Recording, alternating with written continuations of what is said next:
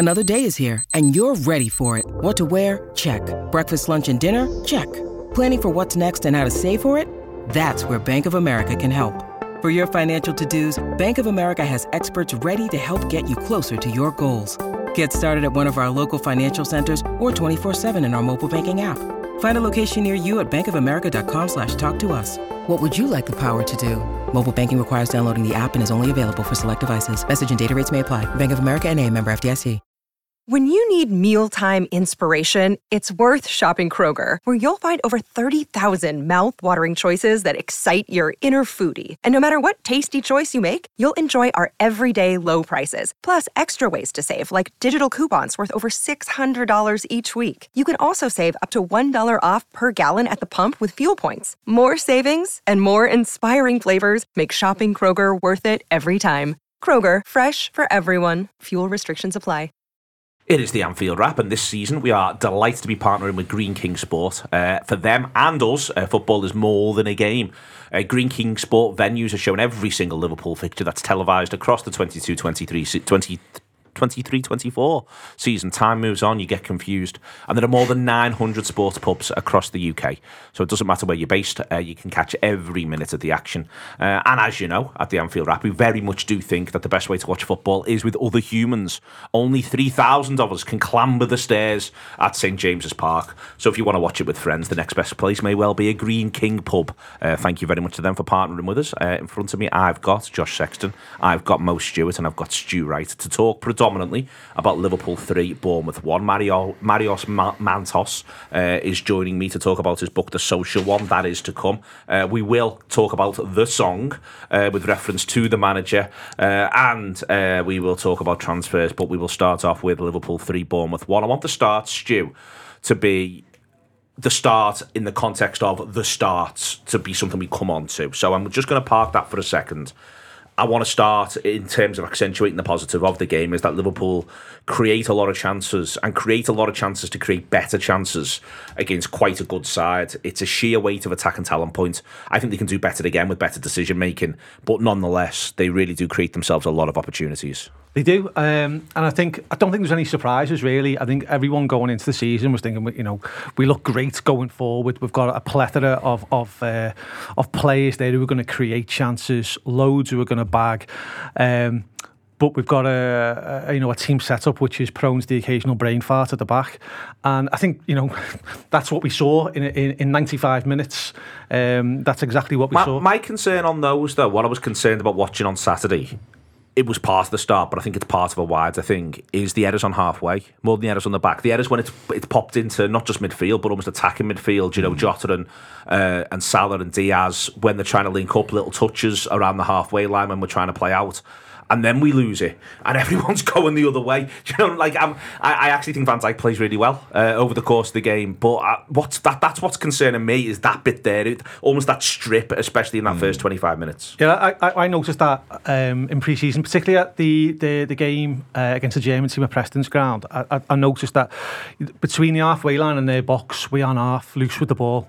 We're really, really loose with the ball, and we're not the team that we once were yet um, at regaining possession rapidly, uh, and we are we are in danger of being you know carved wide open with with one straight ball often is the case, um, or a switch of play.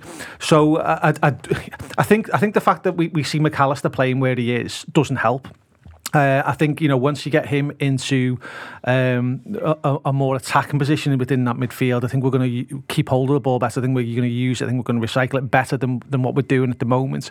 Um, but it all just feels a little bit all or nothing when it doesn't have to be in those moments. We can just work the move, work the opening. Facts don't care about Stu's feelings, Josh. um, because I share many of Stu's feelings, but it's worth pointing out that Bournemouth only have three relatively low value chances after the goal until 70 minutes.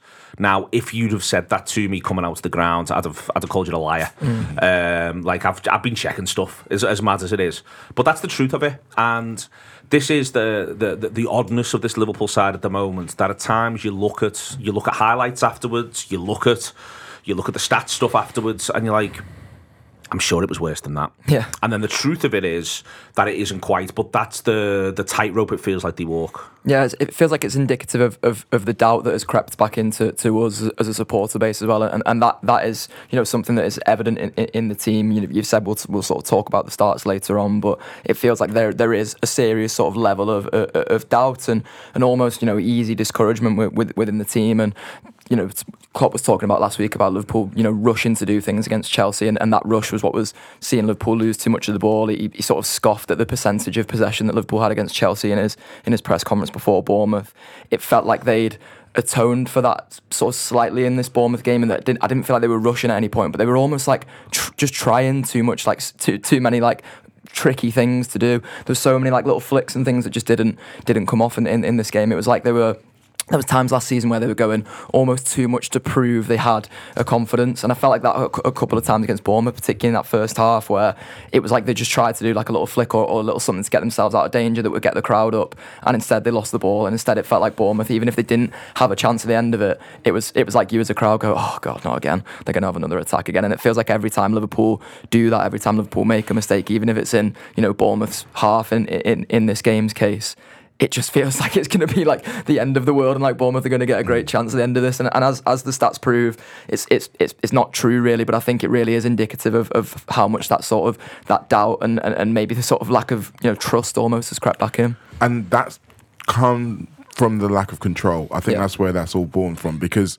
you're right, when you look at it, the stats say that we aren't actually facing a lot of chances. But the point is, is that we feel like a chance could come at any time. We don't always feel like we are in control of the situation in the way that we should be, in the way that we have been at our best. And I think that's probably why it feels worse than it does. Because I was like you, like I watched, rewatched the game this morning. I was like, I swear the bad period lasted longer than that, and it didn't. And I swear Bournemouth were more threatening than that, and they weren't. But all of the things you said about what is wrong, I do think these are things that I are actively, or at least I hope, are still actively being worked on. And that's kind of the point of the whole lopsided, attack-minded team in the first place. I think Klopp kind of looked. It's kind of circumstantial in as much as, as has been noted, all of our DMs are either injured or sold. So it, we're going to put all of the attacking lads in there. But also, when you are reconstructing a new midfield, it's going to take time. You've got to learn how to knit together properly. So you want to play at that speed. You want to do the flicks and tricks because you know that at your best, that's what you're going to be doing. But you're not there yet.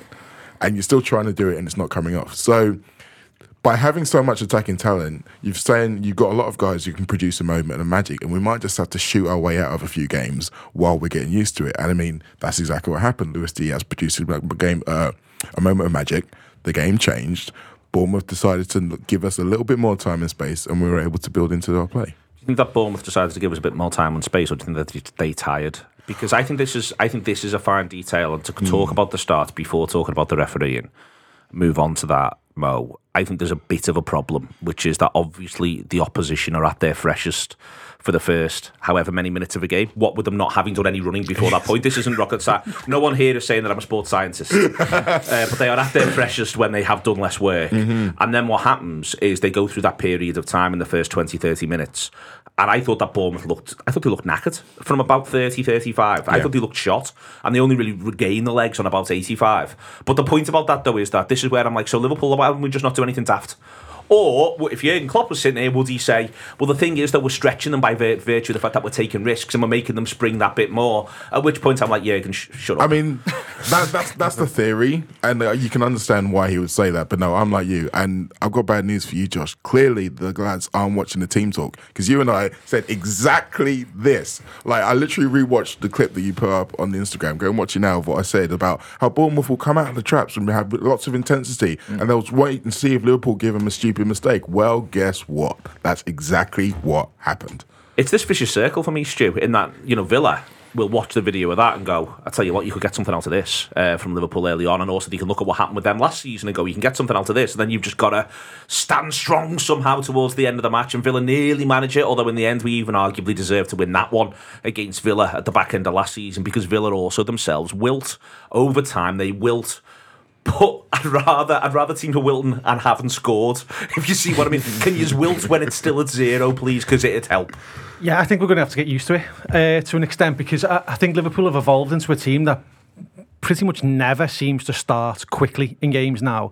The manager's very, very um, determined for the team to be a, a team that that, that um, develops control over the game, takes the sting out of the game early on, um, and almost you know suffocates the opposition um, as the as the game wears on. And I think opposition teams know it. You only have to look at what the manager was saying about the the possession uh, last week, not rushing things. And I think that the team was going in to games with the instruction of calm it down, don't rush, keep the ball, work your openings. And I think that's all fine. But I think that there's a strong argument to be saying, do you know what? The first 10 minutes of games, though, you should be fighting fire with fire. You should be making sure that there's a very, very firm message to the opposition of you are getting nothing here. We're going to be first to every ball. We weren't first to every ball. We're not generally in that first 10 minutes of a game we're going to be first to every ball. You're not getting anything out of us. Um, and I do think I think there's a lot of truth in what, what you've said about the opposition tiring through the games, but I, I don't think that those two things actually are mutually exclusive. I think, both, I. I think both are true. We should be sh- starting um, with with greater firing games, and then once that fight is won in the first ten minutes and nothing stupid has happened, then we exert that control. Yeah. This is but this just is just, just on that, Neil. Just uh, you know, you only have to see as well how Bournemouth started the game. Bournemouth allowed our two centre halves to have the ball. But everyone else, there was a full court press. There was five of their players who were pressing when we had the ball on the edge of our own box or our keeper had it every other player apart from um, in our half, apart from our centre halves, but particularly where they were killing the space, they were putting three men onto our two, onto where they knew Trent would be trying to pick the ball up in his new six position when we've got the ball, and onto Mac Allister. They were they were laying traps for what came off as, the, as their first goal. And that's what I was about yeah. to say was, and that gives them, Stuart, gives them further encouragement. The, the disallowed goal gives them encouragement for the goal, and this is the this is what concerns me about us is that this is the cycle that I, I feel mm. as though mm. we're just a teeny little bit locked in, especially at home, and especially weirdly against sides that you maybe say are somewhere between the eighth and fifteenth best teams in mm. the division. It feels as though we are dangling a carrot and I can see the argument to dangle the carrot. I just think that when you lose seven consecutive carrots, you maybe rethink the carrot plan. yeah, we're just, we're just a bit we're just a bit loose with that. There's. I think there's got to be a difference between if the manager is saying if they're under instruction to you know to stay calm, to build a play, to not rush into that doesn't mean switch off. That doesn't mean mm. be, be overconfident or too relaxed. And I think there is an element of being too relaxed. You, I, I think I think there'll be I think there'll be those who say that that the Trent potentially is too relaxed in those situations. However, I've got a slightly different view on that. I think when you look at when you look at the how he was robbed of possession, he's he, he has not played most of his career in this position. He is now receiving. He's receiving the ball facing the centre backs you need a, you know an experienced six there who's worked his way through his, his professional career in that position is on the half turn. He's got or certainly got an open stance, ready to play on the turn. Trent square. Mm. Trent is caught square. He's not on his toes, which you've got to be, and that's what we've just been talking about in that first ten minutes of games. Everyone's got to be on the toes, and he, he's not. And he, you know, he, he is a little bit loose there, but his his body shape is wrong and they're ready for it. Yeah. They're ready for it. And then, you know, it's a slightly heavy touch uh, and, and they've absolutely swamped him.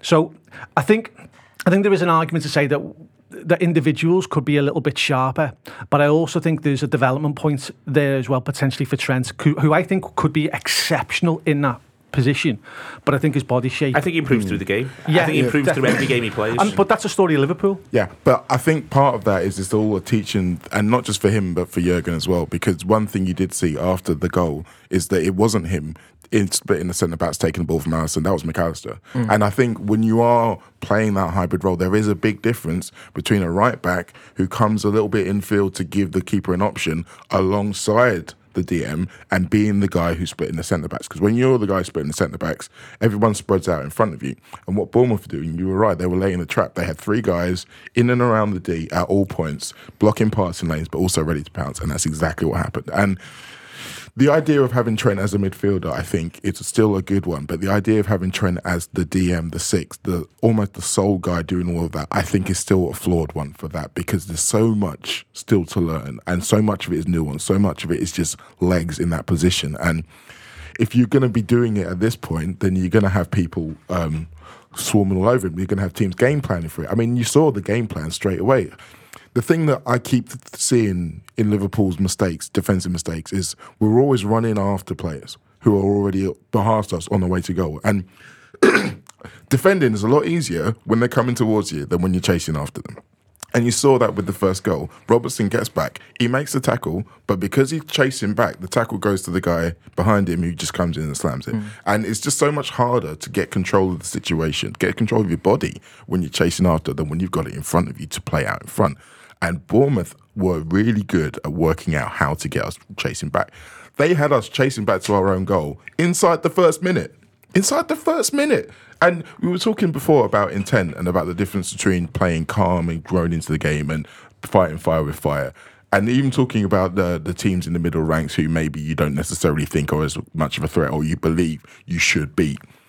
That's the difference. That's where you have to be able to say, okay, we're going to be calm and control, but we're not going to give any gaps away. Man City aren't chasing back to their own goal inside the first minute. What's odd about this, though, Josh, is that the sending off, we'll come on to it in a second in terms of the referee's decision, but it changes things massively. And I was worried that that allows a reset for Bournemouth and they start doing the things that Mo, do, Mo suggests. And they're nowhere near us. They're nowhere near being able to do that. That's the odd thing about this team, in that it's the because the vulnerabilities come early and often. It does feel like you, you they feel so prominent. And then at exact a moment where I thought, oh God, we may end up chasing our own tails here and falling backwards, we actually go up the other end, completely control the game, dominate possession, dominate territory, and score a goal. And I'm like, lads, this something just doesn't quite stack up even here in amongst all of this, and that's that's still the oddness of this side. I mean, they show so much sense and character for the ten minutes after sending off. Yeah, it's, it's it is really strange. Like I, I remember saying so many times last season that this this Liverpool side, and, and I felt it, you know, this season in the Chelsea game in particular, it was so prevalent that this this Liverpool side is just too easily discouraged.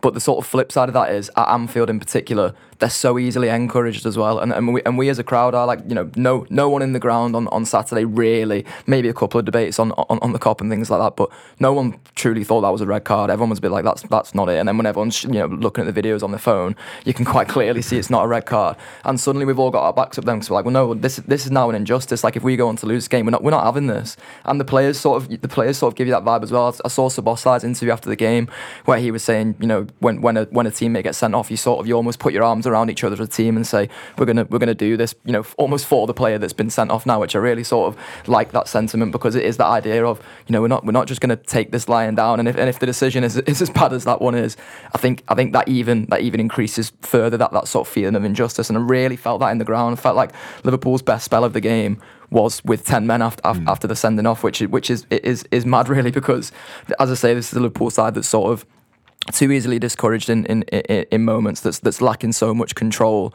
But then they, they're giving themselves they, they almost give themselves these reset points of like no now now is when we, we really let's we really ramp our mentality up The referee and Stu, there's a big push for more respect this season. It was part of the the whole FA's thing over the course of the summer. I genuinely don't think we're refereed in good faith at Anfield. I said it last season. I was hoping there might have been some degree of a reset. Now, I want to be really clear about this. He gives us a penalty that's innocuous. He could easily not give it, and I've seen us not get that on a regular basis, especially where Salah's concerned. I can argue he could send Alisson uh, in the in, in the early part there. I think is clever as he's running back, but I would always point out that the thing that's always forgotten when a keeper comes out is there isn't another keeper after that point. So I want to be clear about this. This isn't me saying, oh, the referees, they all hate us, etc., etc. But I think there's a thing where certain things are viewed at Anfield in a different light. I think we're I'm I'm very rarely vexed about the refereeing away from home. I was one of the people who actually thought that Taylor had a good game last weekend at Chelsea. Um, I understand why other people didn't, and it felt hard lines with the penalty. But I just don't feel as though it's good. As I said, I just keep saying the same thing. I just don't think we're refereed in good faith at Anfield. I think there's always a referee who's about to show that he's prepared to stick it to Anfield. And maybe I'm just completely wrong, but that's what it looks like. No, it's really difficult to to, to make a case against you, really. But if I'm trying to be objective um, and almost remove Liverpool and Anfield, if you like, from the equation, which is really hard to do when Paul Tierney, who was on VAR, is absolutely anywhere near our ground or any game that we're playing in. Um, but if I, if I try and take us out out of the equation, I was having a bit of a think about this over the weekend with the the respect call. And I, I saw when I got home, someone sent to me. Um, What's his fellow who's now um, the ex referee who's now on Sky? Um, Dean. Dean, yeah. I saw a clip of him justifying the decision.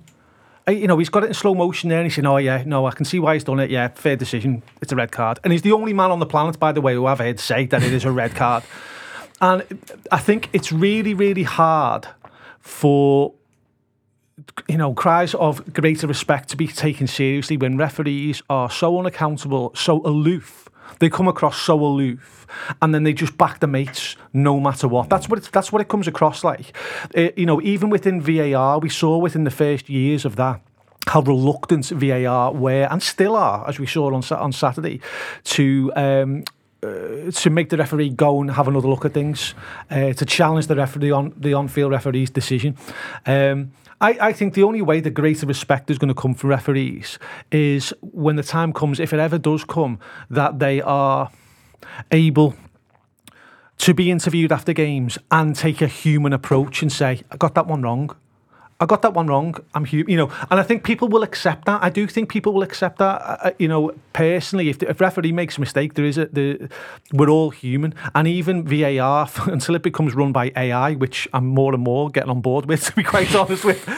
Um, but until VAR is i- i- you know is taken out of human hands, again, there's still going to be a level of subjectivity and mistakes. I would be able to get my head around it a lot more if they weren't so removed, aloof, um, and not accountable to the to, to the, the supporters. Uh, the, the, it's the likely suspension that kills me on this one, Yeah. Mo, because I, I, I feel it is a massive climb down if they don't if they don't do the suspension at this point. And first and foremost, I just really want to watch the footballer. Uh, you know, in a really basic way, I really want to watch the footballer. And we're unlikely to be able to now in the league for three games, one game. We'll find out. I- really want them to be able to say, you know what, it's not violent conduct, it's not a red card. You, you were punished during the game. Mm. If you want to say it's an orange, you, you copped for it and you managed to win the game. We all move on. As Stu says, though, I just don't feel as though anyone can find that backtrack. No, because the other thing that we have to factor in is not just the, the Anfield factor, it's the fact of where we are in the season, i.e., at the beginning of it. And we've seen it, we've all seen it year in, year out, where there's a new directive and it's enforced very strictly early on to try and send a message, and then they kind of walk it back. So there's going to be opportunities, there's going to be games next weekend, the weekend after, the weekend after, where there's a tackle exactly the same as that, that isn't even given a yellow card. And people are going to be like, why was that one and why was that one? Because they're trying to set the standard now. And that's how it moves forward. That's when you look back at Premier League games from 10 years ago and you see decisions that aren't given and you know that they'd be given now, there isn't one massive sea change. It's just little incremental bits where it moves and it moves and it moves. And these are the kind of things where it moves along. We are on the short end of the stick on this regard. So we're going to have to cop for it. I unfortunately think that they aren't going to change it because they're looking at it from a scientific point of view. So they're almost saying, okay, foot makes contact with leg at this juncture that is reckless. When the reality is, it's not. It's the difference between doing that and doing that, and that's why it's a scientific and not a football decision, if you want to call it that. And because that's where the subjective element comes in, I don't think we're ever fully going to square that circle. The other part of it that drove me mad is part of the reason why he's a teeny bit late is he has to run around the referee. Uh, he has to run around the referee, which is one of the reasons why he's a teeny bit late. Um, okay. Great stuff so far from Josh, Mo, and Stu. Uh, coming up in a second, we're going to be chatting away about individual performances and asking whether or not you'd have the awkward conversation with Mo Salah on the penalties.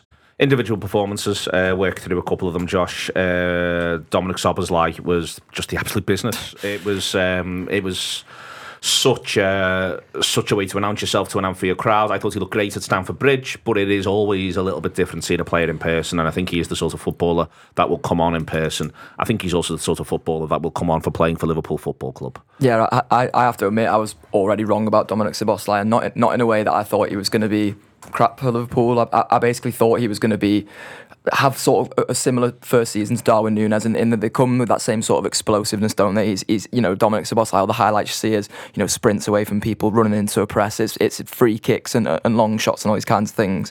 And I think sometimes those expo- explosive players, they're the ones who do your head in the most. And actually, what I've seen from him in the first two two games of, of, of the season in particular, not so much in, in pre-season. Pre-season probably gave me evidence that thought, oh yeah, he's he's, he's going to be really hit and miss this lad.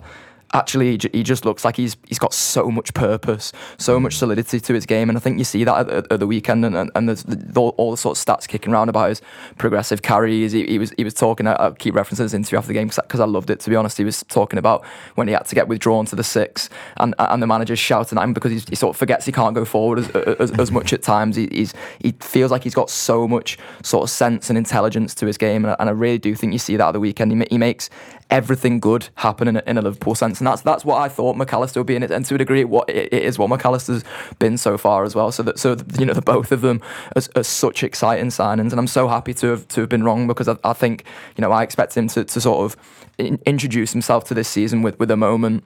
And I remember saying to you, oh, it- it'll be about March. He'll, he'll score a goal against someone at home that will keep us in the title race. I had this big idea in my head. He's already given us that, that game in that moment. And it's the second game of the season at Anfield. He's already sort of had his, his, his coming out party now.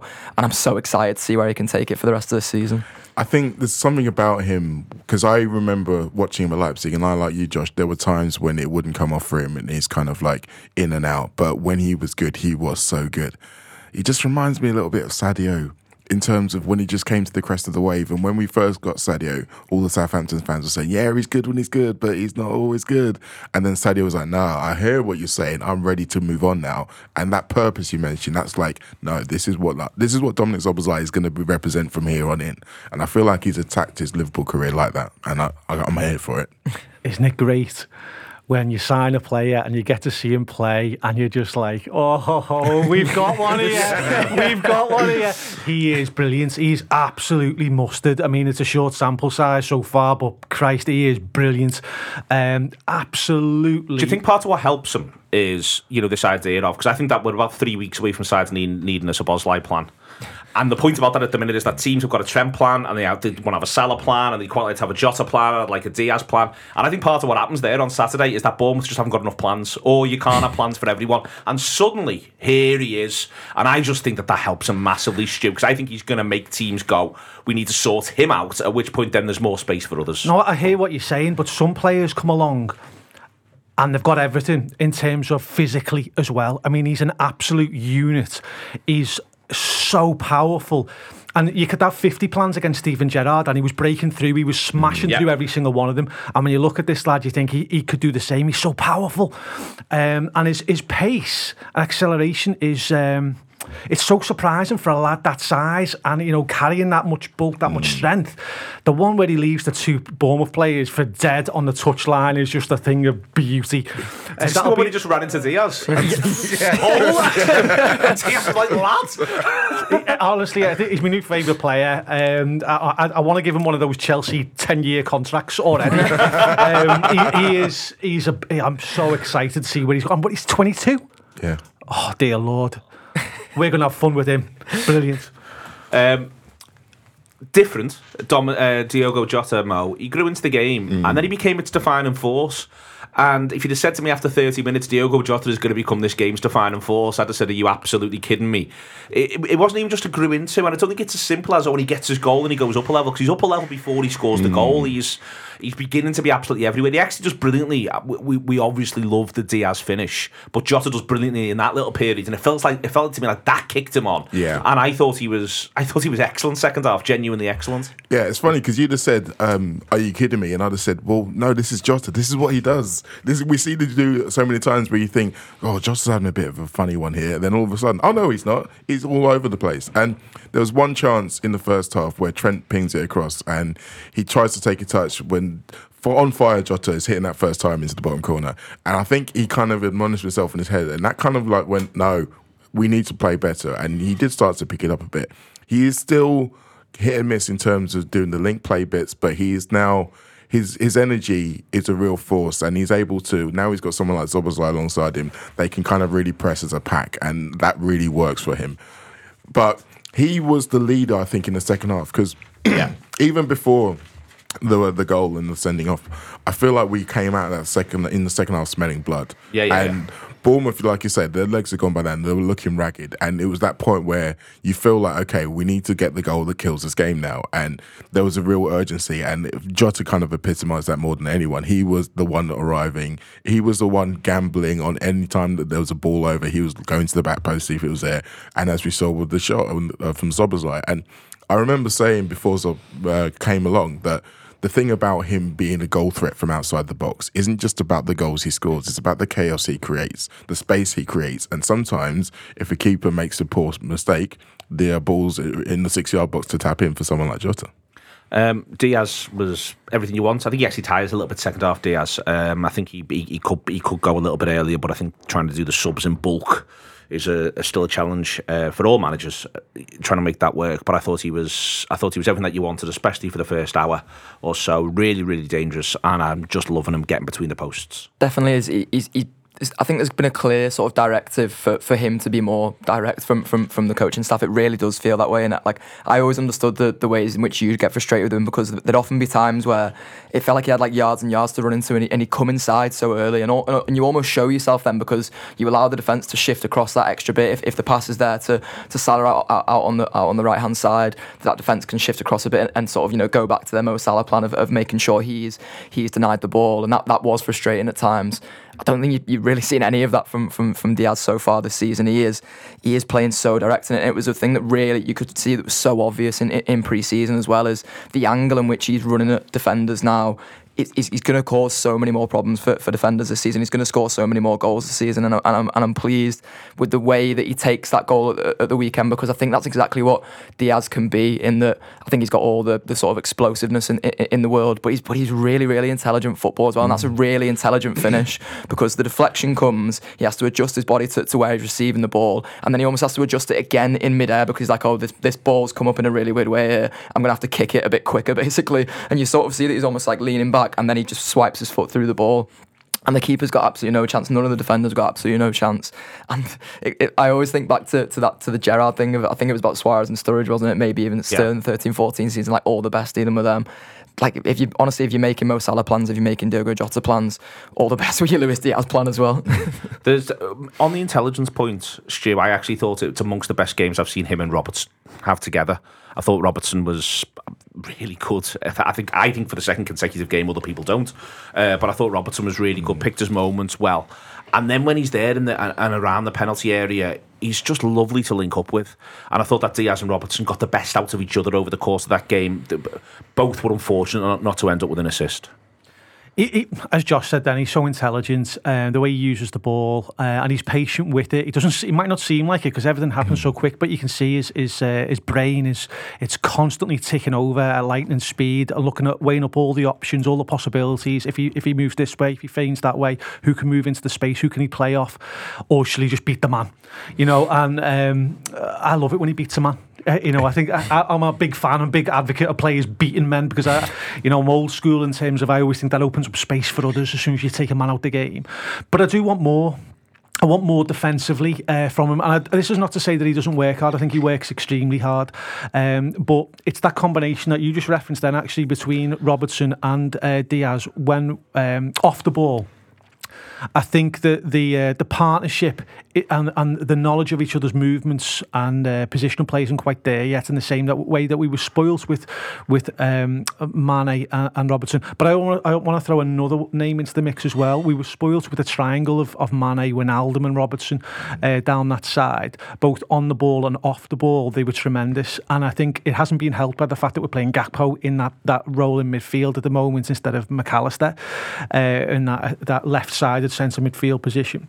Uh, I would like to think that um, once that's locked down with the, the preferred three, which is very frustrating for the reason you said before about the, the, the potential suspension, but once that's locked down, I really would like to see um, us having a, a much greater sense of control when we are defending down that side. I was like you last week in terms of I thought Robertson got a lot of stick, and much of it was unfair. I felt because they had he was basically facing a, a two or three on one situation relentlessly. With James and Sterling, they were both good. Yeah, yeah, yeah. Sterling just absolutely murdered West Ham uh, Yeah. for the first half yesterday. Our issues with Robertson have, have, have, have been more around the change of system and making the right decisions positionally when we're on and off the ball, but not about his one on one play. His one on one play is still good and he's still got the legs to be able to keep up with the best of them. But when he's outnumbered, and he's used to a, a, very tight system at Liverpool over the years where he's been protected as a, as we have been on the other side.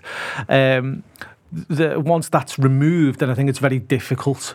Um, and I, I think that's just a period, that's a, a position on the on the pitch, and area on the field that I would like to see us grow and develop as the games wear on. I feel really sorry for him, you know, because essentially this whole change of system was foisted upon him. He didn't have a say in the matter, and the point of it is, is that when he's at his best, when he's a third centre back, part of the defensive line, he's not able to do the Robbo things that he does so well. But he's like, look, guys, I can do these things really well. Can't you see? These things that was such a big part of all of our success not long ago. Because obviously we talk about the influence of Trent, but Robbo's influence in terms of attacking is kind of underrated still, I think. Yeah.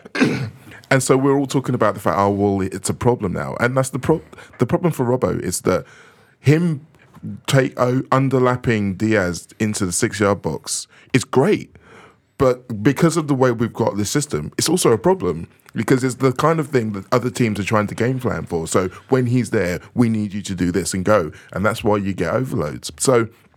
I think the problem isn't really with what he's doing. I think it's with how we square what everyone else is doing. And I think Stu's right in terms of having Mac alongside him in there. I think it's probably going to help fortifying that. I do think he's doing a better job of learning when to go and when to stay. I think that that- that's something that will build as well. But yeah, I feel sorry for him because like he's still a great attacking force, and I don't think that he should be forced to give that up just because of what the system we're playing decrees.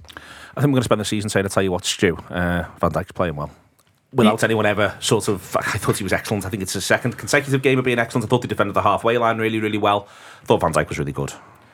I do, I do as well. I think um, he looks far more like his his old self. Um, I think he's making you know better decisions. I think when he's looking after his own game in particular, I think he looks really really strong. I think part of the issue that I I- you know. We were just discussing about Robertson. I actually felt last week part of the issue though was our defensive line was so deep. When we were away from home, when we're up against it, I think there is a, there has become a greater tendency for us to drop, and you can see the manager last year last year was going bananas about it. And all it's do- doing is opening the space between the midfield, those half spaces which Reece James and um, and Sterling were able to take advantage of. They those spaces wouldn't be there if we were braver and we pushed out. And that's his job. That he, he's he's the captain of the team. He's certainly the leader of that line. And I'd like to. I'd like to see us when we're away from home and we when we are in those moments up against it. I'd like to see him get us out more and have a, that little bit of confidence, that bit of belief that we're going to squeeze that that space, give them nothing, and back ourselves on the turn if anything gets put in behind. And once that happens, I will be absolutely rock solid in my head that Van Dijk is back. Does he have the confidence yet? That's in team that's in what front of him though. That's what I'm a little bit. But he's, I think to, to help them, it's his responsibility to shut down that space. Mm. I think when he's nervous about those in front of him and makes that decision, or or is just erring on that side of caution, I think it's accentuating the problem. And I think that's part of the issue that Robertson was so exposed last week. Doesn't happen No. if we kill that space. So let's back back ourselves and let's get five to ten yards further up the pitch. Uh, Endo makes me laugh. Uh, made me laugh massively. He won a tackle and bombed on. I was like, lad, we're all right for that. You just sit in. Uh, don't get carried away with being at Anfield. Uh, seems sound enough given everything. We'll talk about uh, recruitment in a minute or two. I've got a mild worry that he can't necessarily turn round. Uh, but then I'm worried about that with most footballers. Uh, Josh, you're going to have the awkward conversation with Salah if you're Jurgen Klopp this week.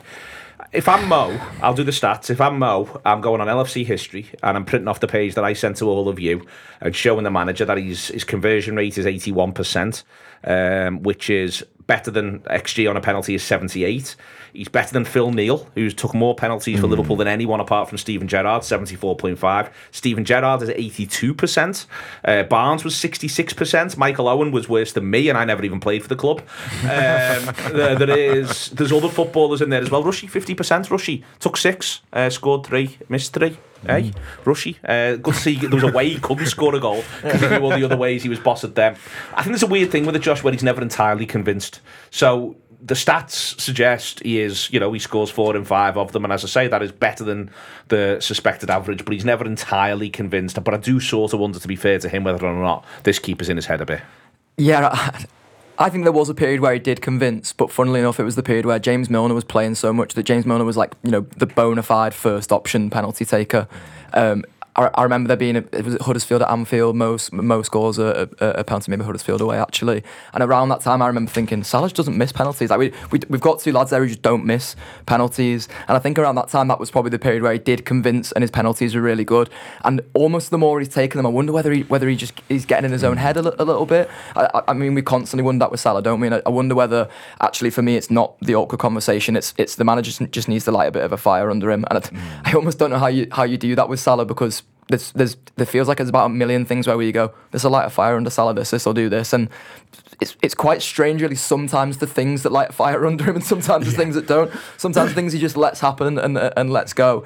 I hope he doesn't let these kind of conversations go. I mm. really want Mo to, to sort of, you know, have a big think about the way he approaches penalties, really approach them with that sort of, you know, I mentioned before about trying not to show you you're too confident on the ball I want Mo to start just absolutely blathering, and, and he, I know he does try and blather mm. this one. And Andy was saying to me in the ground, it was almost like the one he takes in the European Cup final, that it's close to the keeper, it's low, it's hard.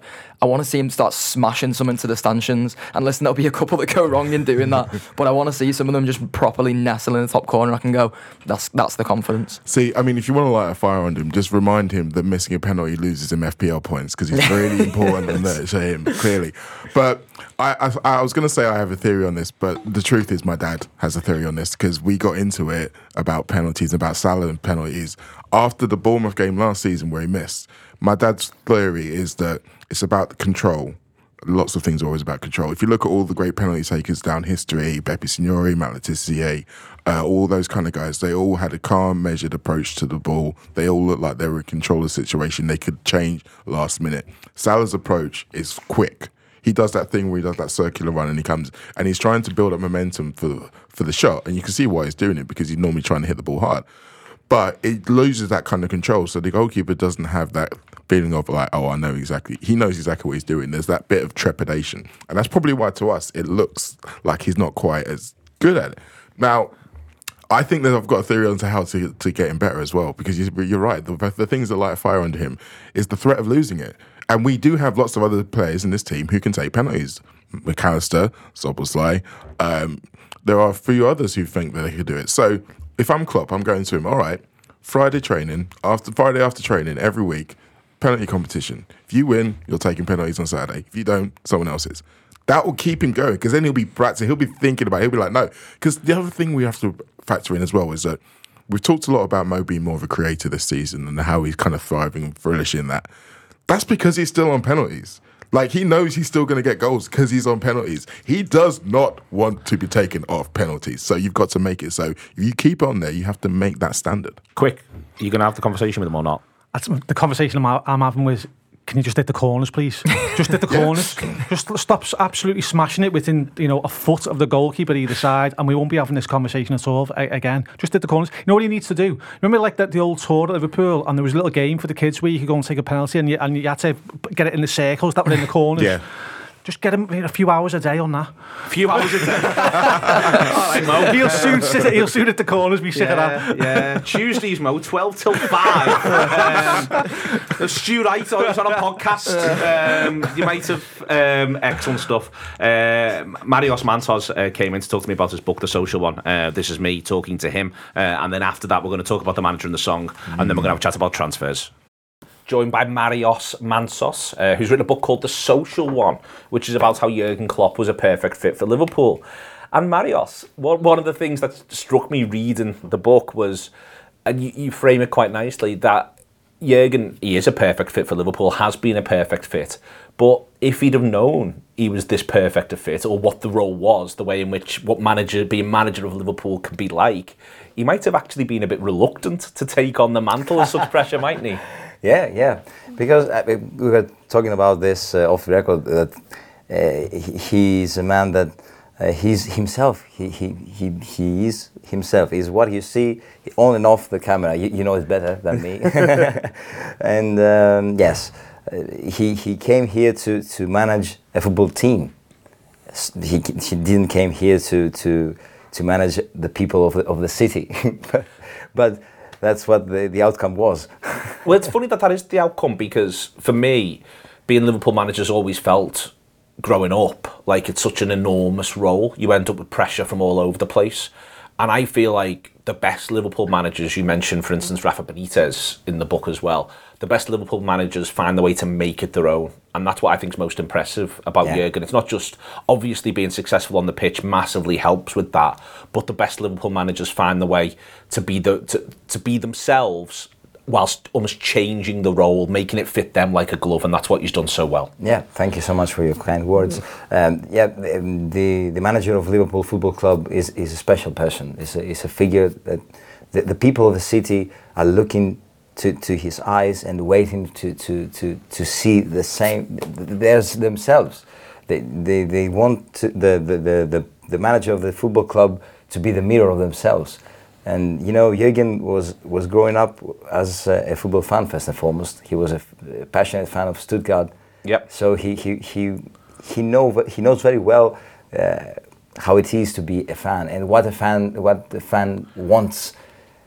Passion, true love for football, true love for the club. So But also, as you put in the book, also honesty. Like that, feels like an important thing to Liverpool. You make that argument within the book that, you know, using the words of other people who've spoken about it as well, that they, they say that honesty becomes, you know, one of the most important things for people in Liverpool. They want someone who will be themselves, tell it like it is, doesn't, you know, do, doesn't sugar anything, just is is very direct. And, and Jurgen, Jurgen's honesty, I think, shines through in everything that he does. Yeah, of course, of course. I, I, an example I remember from the from the book about honesty is uh, the the Adam Lallana example when he he was informed by Jürgen that ne- next season uh, he he would not have the, the role that he used to has he used to have. So uh, he talked to, to, to Adam and said to him, if you want to go, you can go.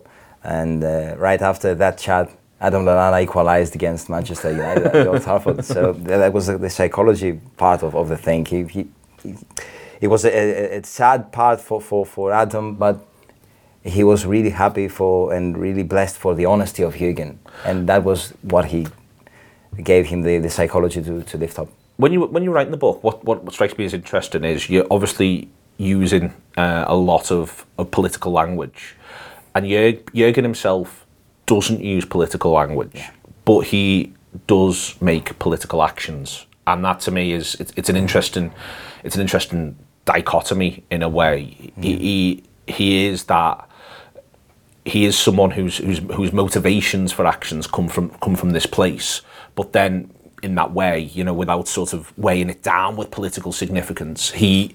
He, the way in which he conducts himself and what, what the way in which he acts and, the, and, and what he wants and the way in which he views a football team, it is it does have a, a, a political element to it. Yeah, of course, of course. And he, I call him a socialist, but he never calls uh, himself a socialist. He does say he's left of centre, but he, he has said that. So yes, yes, but, but um, you know, the, the, there's a kind of uh, social political analysis in the, in the book about Jürgen, and uh, that's the com- the comparison with with Bill Shankly. He he lives and works with the principles of teamwork, fellow love, but also communitarianism, Yeah, exact- togetherness exactly. and communitarianism is one that you mentioned it in the book, and I think it's a really powerful part that he genuinely doesn't believe that things can be achieved without that communitarianism, Yeah. both in terms of 11 players, but also in terms of thousands, millions of Liverpool supporters around the world. That's what matters to him. Yeah, and that, that, what, that is what football is about.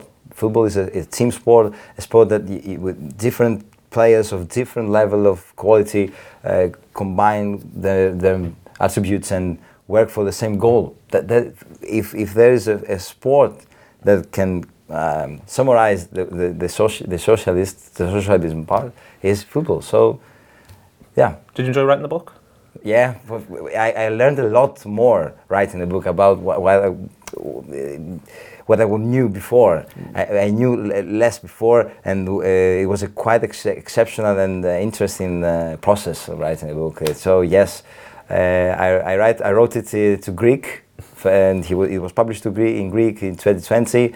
So uh, from 2023 is in, in English. But you've added some stuff in English post 20 uh, since the 2020 uh, Um, version. You've updated a little bit. A little bit. There's uh, just uh, things that um, you know Sadio Mane have left. Yeah. Uh, Gini Wijnaldum have left. Uh, here comes COVID. Darwin Núñez and Yeah. COVID, of course, and uh, some things that Jürgen had said, but not a lot because it, it was.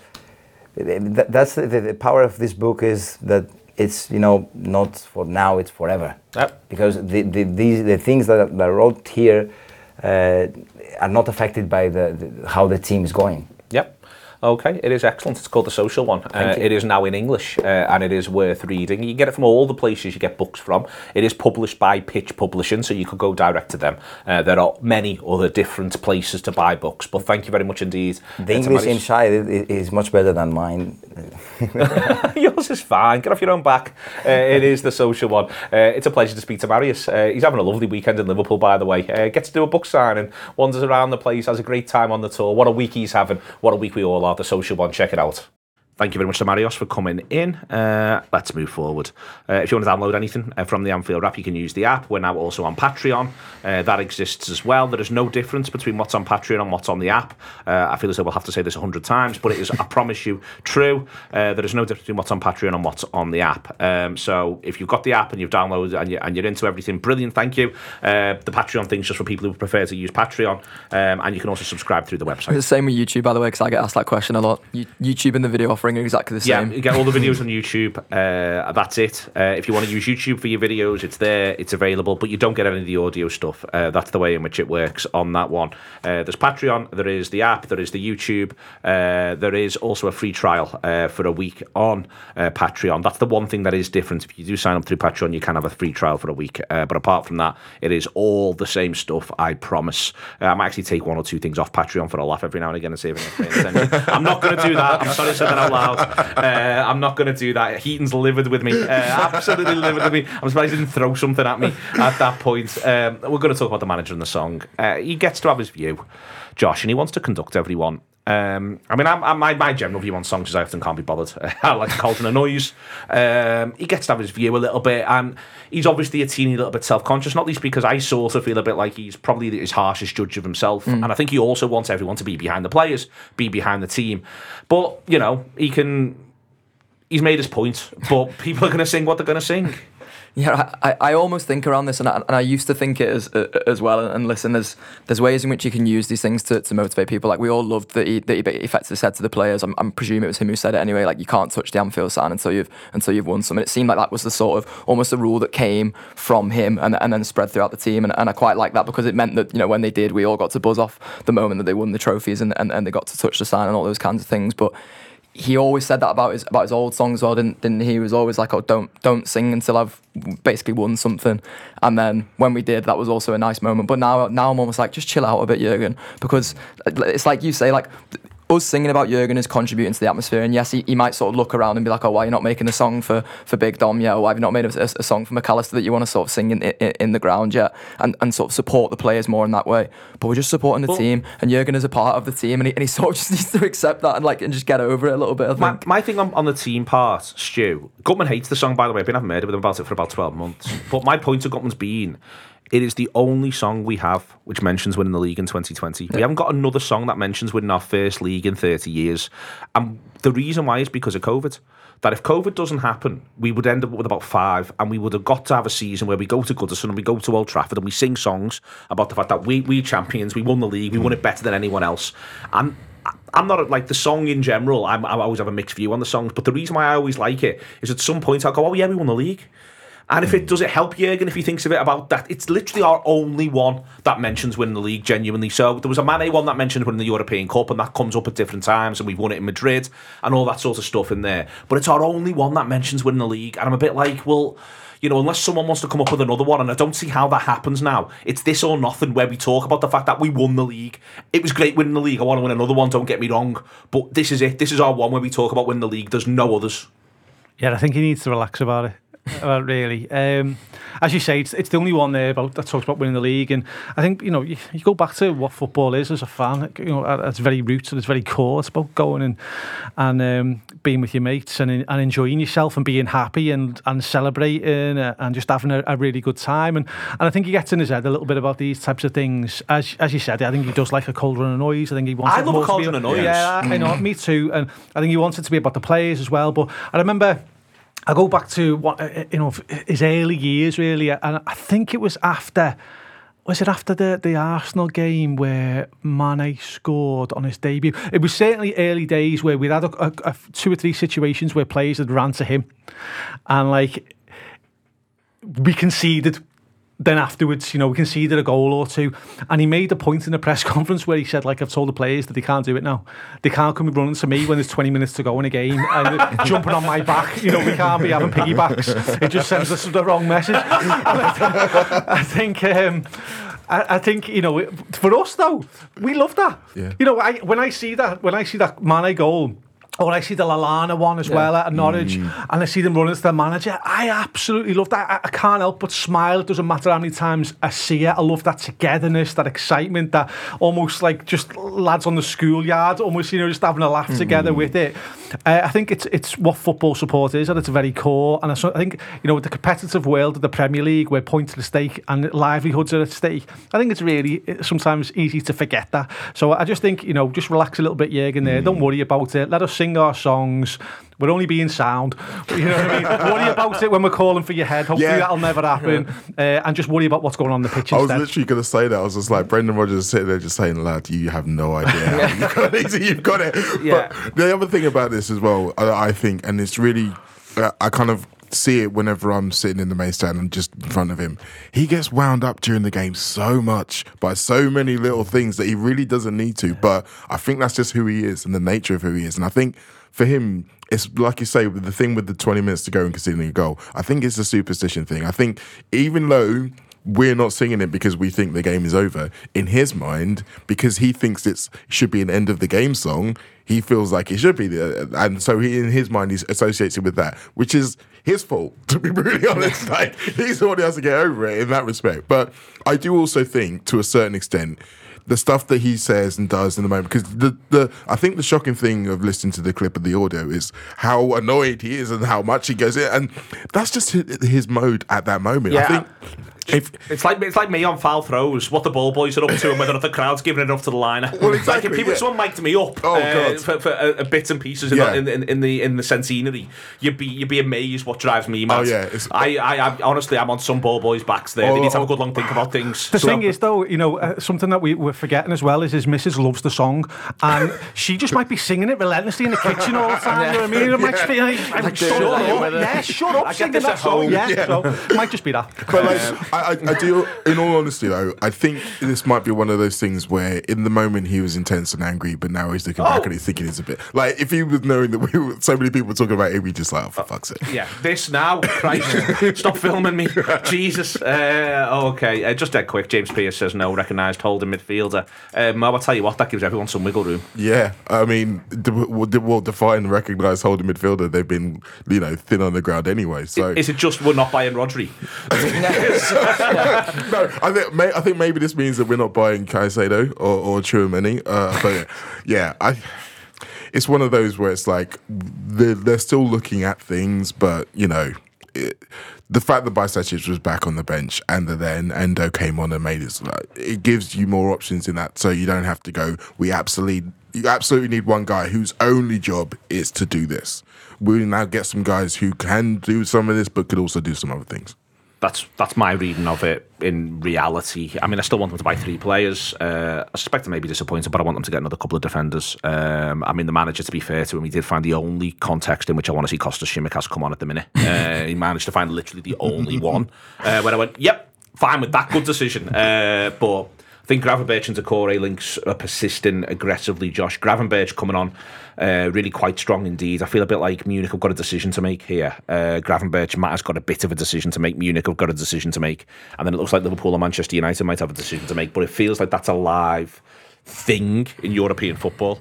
Yeah, I, I just think they're two players who Liverpool almost have to wait for the opportunity to, to sign them now. I, I, don't, think Liverpool are, are sort of signing those players, as, as in I don't think they're signing them for the price that Crystal Palace have quoted. I think they probably want Crystal Palace to come down on that price for Doucouré, and Bayern ultimately need to need to want to sell Gravenberch. Otherwise, otherwise I just don't I don't see a way in which either of them move. And, and my my opinion on the summer has been broadly the same. Um, the, the, the, the idea of signing Caicedo was probably the one that sort of appeased me to, to, to be like, oh, we'll probably sign Andre in January now, and I'm happy to wait till mm. January for Andre because we've got Caicedo in. I could see a world in which they almost do like a not a pre-contract because that's not really what it is, but uh, we've signed Andre, but he's but he's there until January. He's our player as, as of January, and the centre back thing, I've, I've, I've, loved seeing all the links and sort of living all the links. I just think Colwill was the one, and I've sort of always thought that. And, and, and I, I, can see the argument of why Liverpool would have thought that. I'd have liked them not to have thought that. I'd have liked them to have thought some other lads were, were, were an option there. Um, I just think that was always what it was. I think that was, we really like this lad. We think he might be available this summer. Suddenly he wasn't available this summer, and they've gone, Sam, we'll, we'll, we'll, what we have, we hold, which may well be Nat Phillips again. I don't think it'd be Nat Phillips. I'm just more concerned, not concerned because he's obviously shown he's got a degree of pedigree, but um, at some point, footballers like Matip go on the turn. Yeah. And I've long had an mm. argument that no one goes off like a centre half. Centre halves turn like milk. Well, I think the thing with Matip for me is, is just that we have to play so differently. So many players around him yeah. have to play differently when he's playing. And if we're trying to do this new thing and then we're all having to change, it's a bit of a halfway Ke- house. Kevin Ratcliffe went overnight. Stéphane Henchoz went overnight. Sol mm. Campbell went overnight. Centre halves go overnight. Rio, uh, I remember yeah, Rio. It's went overnight. Horrific games yeah. QPR. Uh, it's it's it's a thing that happens. Centre halves when they go, they go. Uh, that is my worry. Uh, what do you think we're going to do from here? I'm worried about the, the defensive midfielder situation. I am worried about that. And, uh, you know, and I noticed then we, we continue to talk about the Doucouré there, but are we not classifying him as a recognised holding midfielder? I don't know. I, because the, I think all the, all, the London, all the London media are saying Liverpool are really into Doucouré. Yeah, but I, I think if, if, if what Pearce has got is right, then I think it's that rules him out to me, which I'm fine with if they've got the Andre deal locked down because I've YouTubed him. and he looks, he looks boss, but he, he, he, he, looks an angry little fella as well. You know, I mean, he looks like he, he's going to get around the pitch and have a bit of bite about him, but also, um, I don't think we've got enough of them in the squad. I, I like a, a, an angry so and so. I like a Mascherano, and I'm not saying he's a Mascherano, but um, you know, I, I, I, like the look of him. And I don't think they're going to do him though before January. If they no, if they remain in the Libertadores, I think fine. I think they'll see see it. That's through. fine if that's the rationale for we're not getting another one because we've got him and he's the one we want, but we've got to wait till January and we're going to go with these lads till then. Then fine, but I don't want to not have that information. I don't want to get to the end of the transfer window and it's not been said that that's what the move is. Mm-hmm. I'd like it wrapped up. That I just put it everyone put ev- it's a bed for everyone. I think. Um, I, I, the one I don't get is the Gravenberch one. I don't get that because he's done bits of defence midfielder. He can do a job there, but even the Bayern manager doesn't see him as a no. as a number six. So I'm thinking, okay, so is he then competition for the other two midfield positions? Well, the left side, you've already got Thiago. Okay, he's got a, a year to go, but you've bought in Mac Allister and you've got Jones. So if I was Jones and they brought him in for competition on that side, I'd, I'd, have a bit of a problem with that, to be honest. And then on the right side, you've got you know the world's new greatest player, Szoboszlai.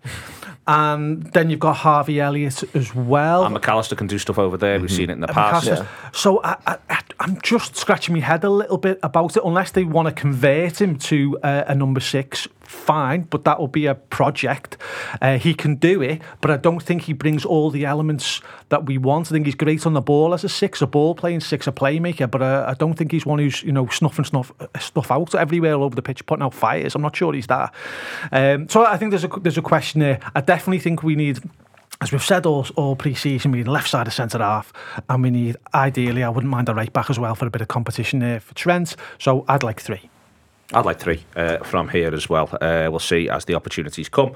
Uh, I'd like three agreed. I'm all right with one in January as well. Mm-hmm. If if, yeah. if, if other bits are bedded down uh, in there, I think it's going to be a crazy end to the window. Everything you need on transfers on the Anfield wrap. Uh, gutters practically fucking daily, uh, to be honest with you. Um, you know, which, which you might like, listeners. Uh, uh, it's just, you know, I, I like to think there's a finite amount of Gutman you want in your lives, and yet here we find mm. ourselves. Uh, it appears that your quantity of Gutman that you most desire He's taking is... a spare room uh, somewhere in Man Island. Yes, yes, is indeed infinite. Uh, who knew? thank you very much on this one to Josh Sexton, to Stu Wright, to Mo Stewart. Sam Walker has looked after the images, if you've enjoyed the YouTube of it. Andy Heaton has looked after the audio, which I'd like to think you've enjoyed all of, uh, no matter which direction you've gone into. Um, I tell you what, Liverpool, they're going to be a hell of a roller coaster all the way through this campaign. Um, we should enjoy it together as far as we can and not lose our heads and hope that they don't either. Sports Social Podcast Network.